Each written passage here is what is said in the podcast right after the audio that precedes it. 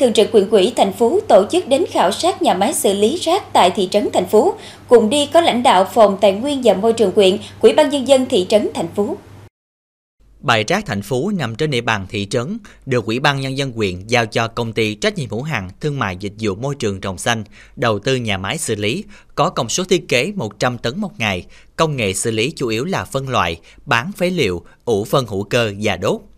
Nhà máy tiếp nhận và xử lý rác từ tháng 12 năm 2019, giải quyết cơ bản các vấn đề liên quan đến ô nhiễm môi trường trong bãi rác và các khu vực xung quanh thời điểm đó như mùi hôi giảm bớt, khắc phục triệt để tình trạng đốt rác tự phát, rác hữu cơ đã được xử lý, giảm lượng trùi xung quanh khu vực. Nhà máy đang tiếp nhận rác từ các đơn vị thu gom để thực hiện xử lý theo quy trình. Trong đó, rác được phun xịt men vi sinh và đem ủ tại bảy hố trong thời gian 45 ngày. Định kỳ 5 ngày sẽ mở ra để phun xịt men vi sinh bổ sung thêm vào các hố. Sau đó, được bốc lên luân phiên giữa các hố để tiến hành phân loại rác vô cơ và rác hữu cơ.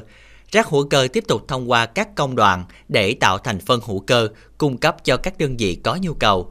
Rác vô cơ được công ty lưu trữ để chờ đốt. Được biết, công ty đang xây dựng giai đoạn 2, sau khi hoàn thành, rác sẽ được xử lý hoàn toàn để trở thành các nguyên liệu như gạch không nung, phân hữu cơ, phục vụ cho các ngành, lĩnh vực khác. Thời gian gần đây, người dân có phản ánh tình trạng mùi hôi và ruồi phát sinh tại bãi rác thành phố. Qua khảo sát xung quanh bãi rác, không có mùi hôi và ruồi chỉ xuất hiện ít. Ông Châu Văn Bình, bí thư huyện ủy thành phố trao đổi với lãnh đạo công ty về tình hình hoạt động, đồng thời mong muốn công ty cố gắng đẩy nhanh tiến độ giai đoạn 2, hoàn thiện các hạng mục của dự án. Trong khâu vận chuyển rác, cần đảm bảo vệ sinh, hạn chế mùi hôi, có dấu hiệu trùi tại bãi rác thì cần xử lý nhanh.